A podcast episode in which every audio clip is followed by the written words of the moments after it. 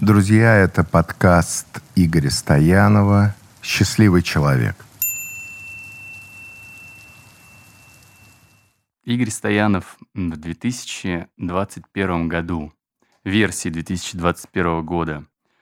Какие роли он играет в своей жизни, э, в мире?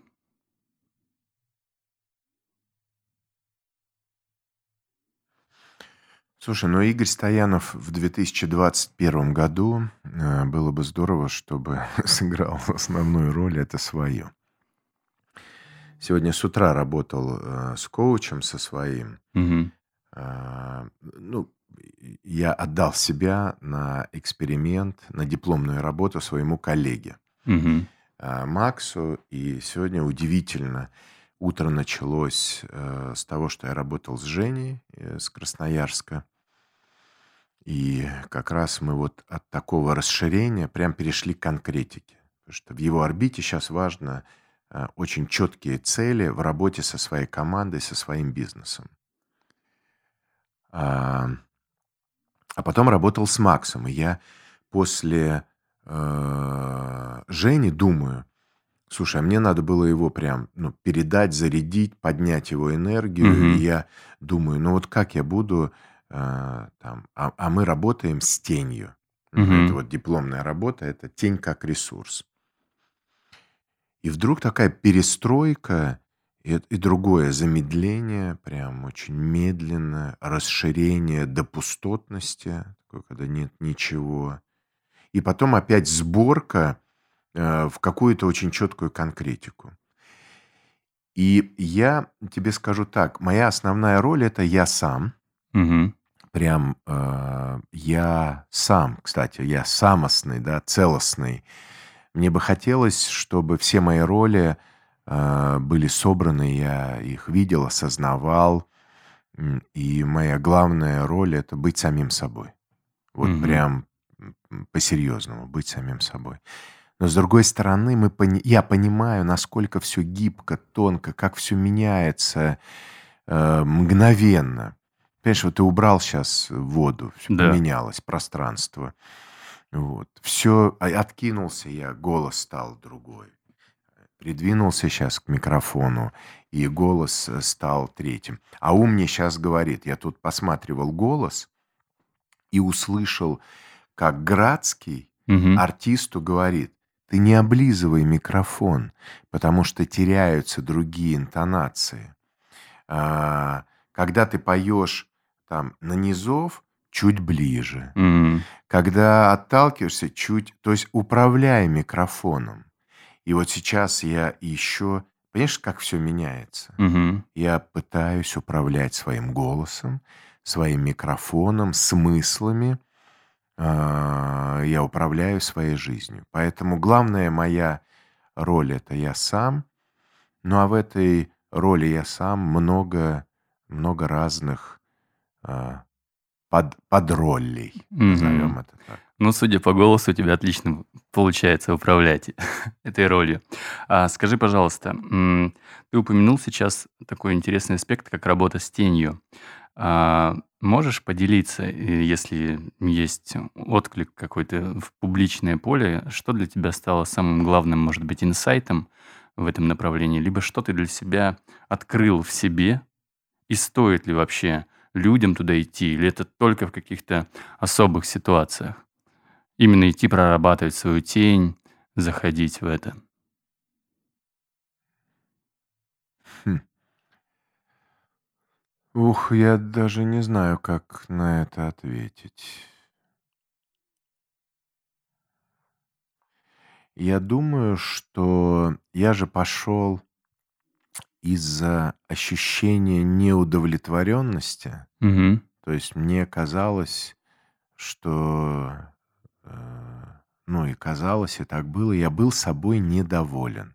То есть мне не нравилось, как я, как я живу. Поэтому я пошел в работу над собой из ну, переживаний, страданий, из э, сложной какой-то жизненной ситуации для того, чтобы ее исправить. Поэтому если у людей все в порядке, и людям, ну вот нашим слушателям это не надо, ну и нечего туда лезть. Мгм. Ну, я не знаю, может, кому-то будет любопытно, это можно поисследовать. А, но я бы задал себе вопрос, мне этот ящик Пандоры надо открывать? А, поэтому, может быть, кто-то из э, исследований это будет делать, может, кто-то скажет, что-то мне слишком хорошо, может, мне как-то что-то там, какая, ну, может, мне в этом хорошо, не очень хорошо. Мгм. А есть кому прям, ну, совсем, ну, плохо. И вот я был из такого состояния, мне было совсем плохо. Поэтому я пошел э, в самоисследование. Мне кажется, это от, э, от людей зависит. Ну и потом, если взять мировые философские учения или религии даже, а, то ну, философия буддизма, она связана вот с самоисследованием.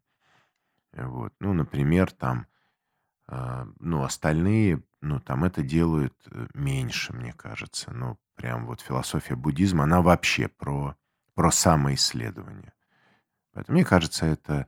Если хорошо, ну и что там ковыряться. А если плохо, то я не знаю других способов. Но надо туда в это плохо нырять, и из этого уже а, с этим работать, и из этого э, ну, как-то выныривать.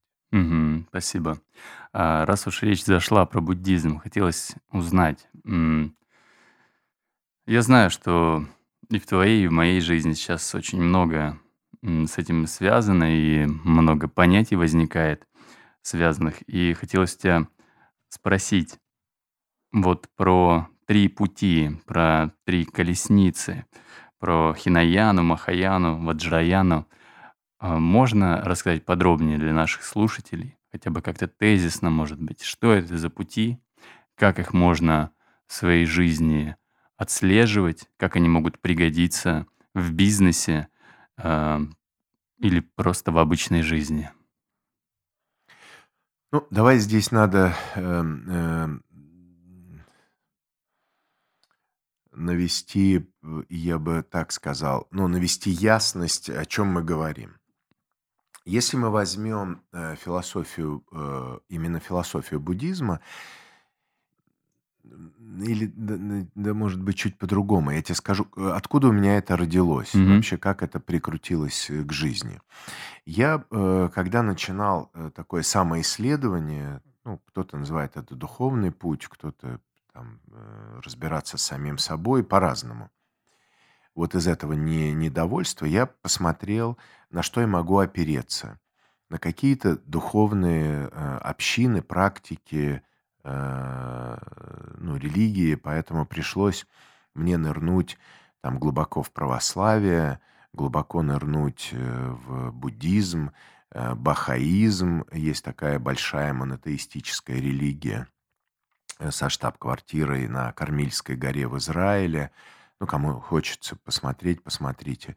Я э, походил по мечетям, ездил даже э, в Израиле, был в Иерусалиме, в храме гроба Господня, которое сейчас, а, ну, мы знаем, что за него все время воюют. Он то переходит э, православным, иногда католикам, иногда христианам, э, иногда э, вот сейчас им э, с краеугольным кам- камнем земли, э, которому я тоже касался, там есть э, к нему доступ, а, там мечеть на этом месте.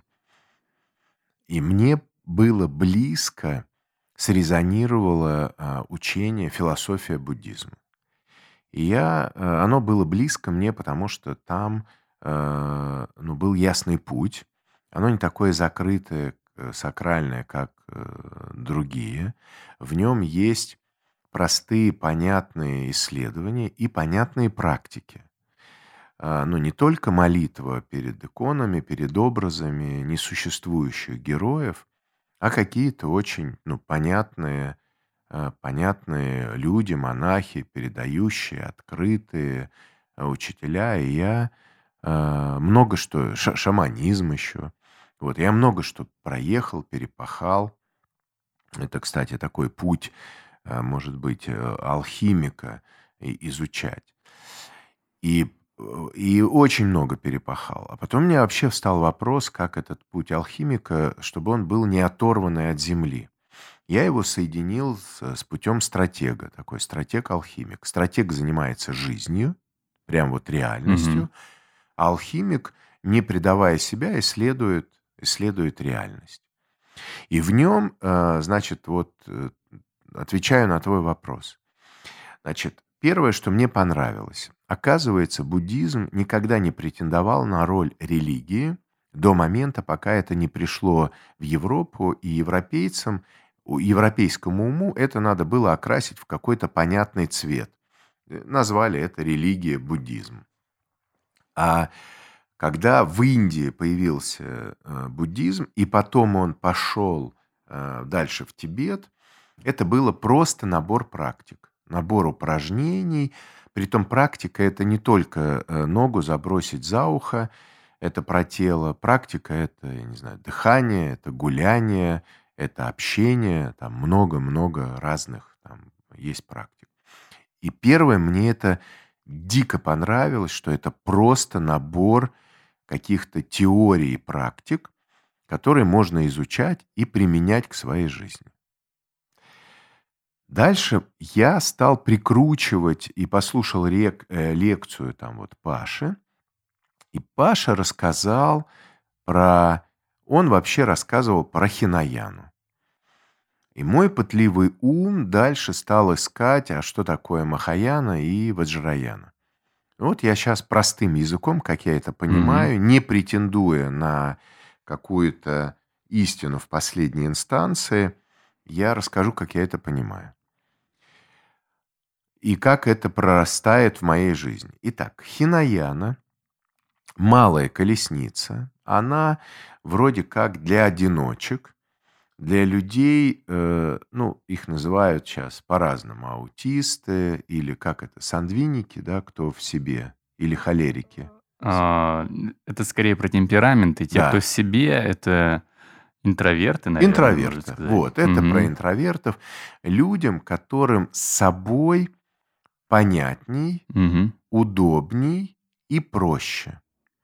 Это такой некий путь монаха, одиночки, который копается в себе, разбирается в себе, и, как говорит Хинаяна, из страдания пытается выйти в нирвану, в просветление, преодолеть страдания, расширить свой интеллект и выйти за свои собственные страдания. Я стал посматривать вокруг и увидел, что вот этот путь одиночек – это путь ремесленников, мастеров, людей, которые работают сами на себя. Мне показалось это адекватно. Вот есть я, есть мой инструмент, есть моя клиентская база, и я как-то сам справляюсь со своим ремеслом. Ну, прям это вот для меня очень с делом, с бизнесом очень похоже. Я беру инструмент, получаю доступное ремесло, ну, чуть-чуть дальше развиваю себя, там какие-то софт-скиллы, не знаю, учусь работать с личным брендом, а, что там еще мы делаем? Я э, дисциплину какую-то делаю, веду расписание, считаю деньги, ну вот и как-то расширяюсь, становлюсь больше, чем я на самом деле. Потом я подумал, слушай, ну этот путь я тоже проходил, он, ну, был такой у меня э, период, он мне был близок. Потом я подумал, слушай, но есть еще куча людей, у которых есть бизнесы, там, не знаю, рестораны, Мгм. стоматологии, где люди работают а, как один, у него есть свое ремесло, но он как бы не один, у него есть команда. И тут Паша рассказывает про Махаяну. Э, Это путь э, бодхисаттвы, э, бодхичиты, кто дает некую клятву, обещание себе помогать не только себе, но и людям. И звучит это в буддизме так, что я достигну просветления а, только тогда, когда я помогу всем остальным людям, всем живым существам. Притом это касается не только а, людей, но и вообще всех живых существ. Собак, кошек, птиц, поэтому э, в верхней точке Бодхисаттвы не наступает муравьев, очень страдают, если э, это делают. И мало того, есть и в православии такие герои, которые отводят себя в лес, чтобы голодающие животные могли э, ну, тобой полакомиться. Это звучит дико, но в жизни есть люди, кто себя реально приносит э, э, ну вот в жертву с какой-то, ну как Да. это можно посмотреть, для того, чтобы другим было хорошо. Это путь бодхисаттвы. Таких людей тоже много. Мне вспомнилась одна притча или легенда буддийская как раз, которая тоже меня поразила про сострадание. А, Один из практиков очень глубоких а, шел по дороге и увидел собаку, которую ели черви. То есть она уже издыхала, и, но была еще немного жива. Ему стало, конечно, жаль эту собаку, он почувствовал сострадание, он снял всех червячков, которые пожирали ее плоть, и потом он подумал, хм, так, а если я снял э, червячков, которые едят плоть собаки, а что же будут делать червячки? Мне же их тоже жалко.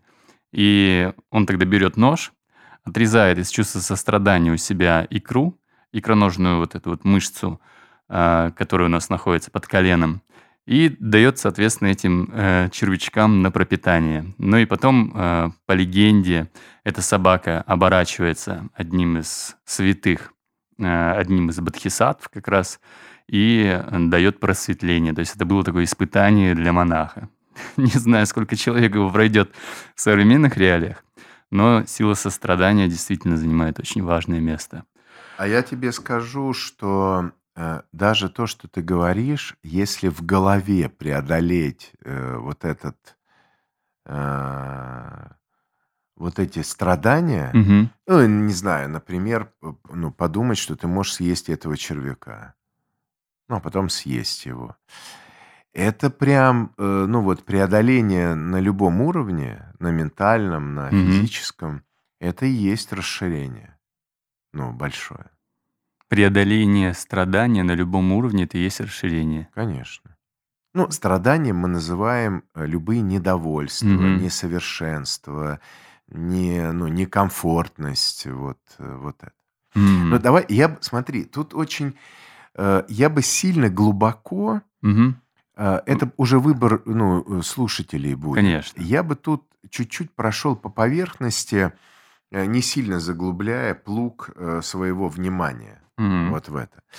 Поэтому смотри, для меня э, путь э, махаянский, он очень понятный. Когда Мгм. я открываю бизнес, Мгм.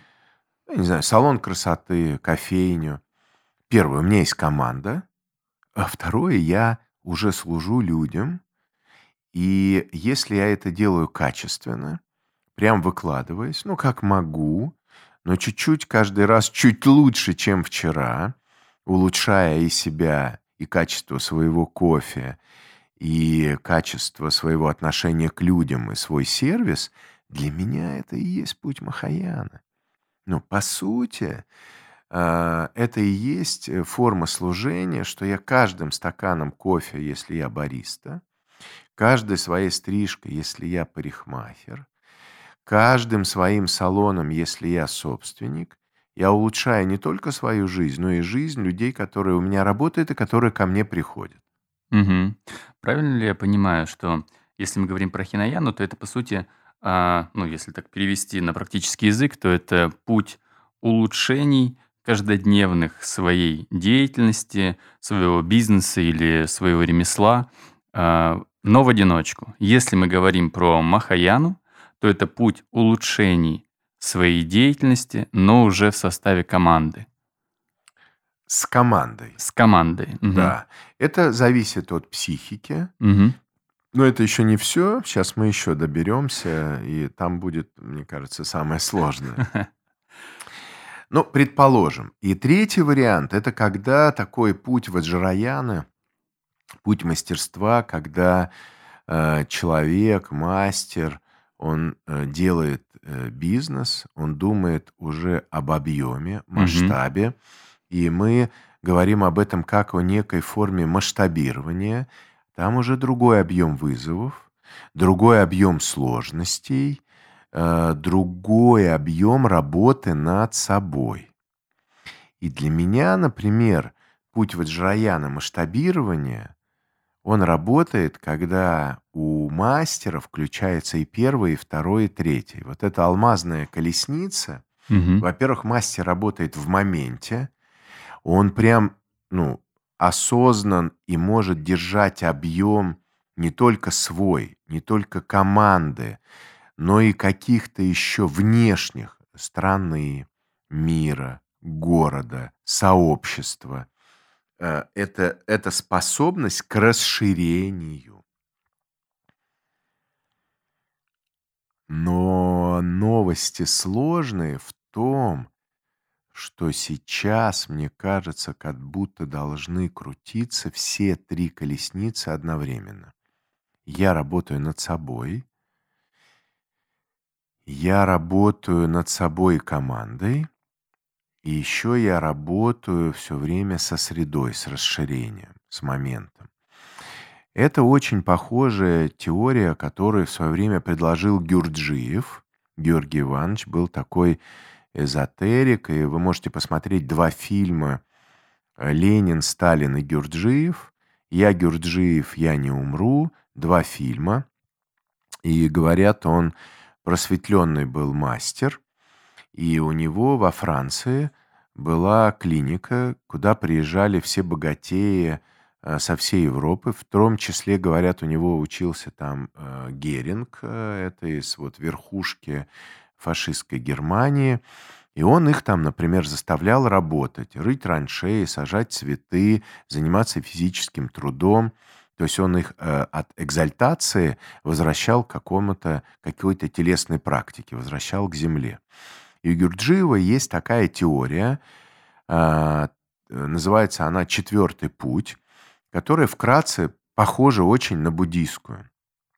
Первое- это путь факира, это путь тела, э, когда, ну, это про спортсменов. А, и там тоже они рано ломаются, 30-40 лет. Мы знаем, спортсмены выходят все, ну, рано на пенсию. Есть путь, а, монаха, это путь веры, это путь именно веры, не знаю, в Бога, в себя, во что-то я верю.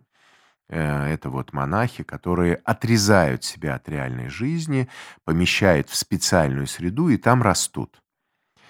И третий путь- это путь йогина, путь ума. Это математики, социальная наша жизнь. Щас нас много, кто пытается разобраться со своим умом.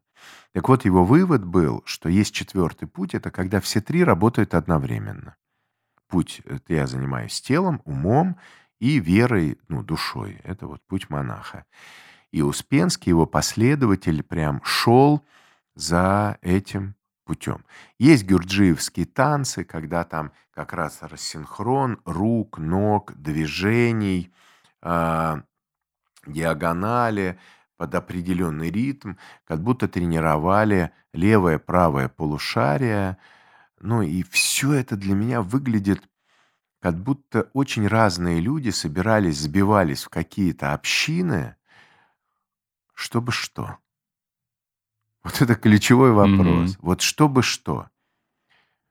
Чтобы жить легче, в гармонии и в балансе, чтобы быть более счастливыми.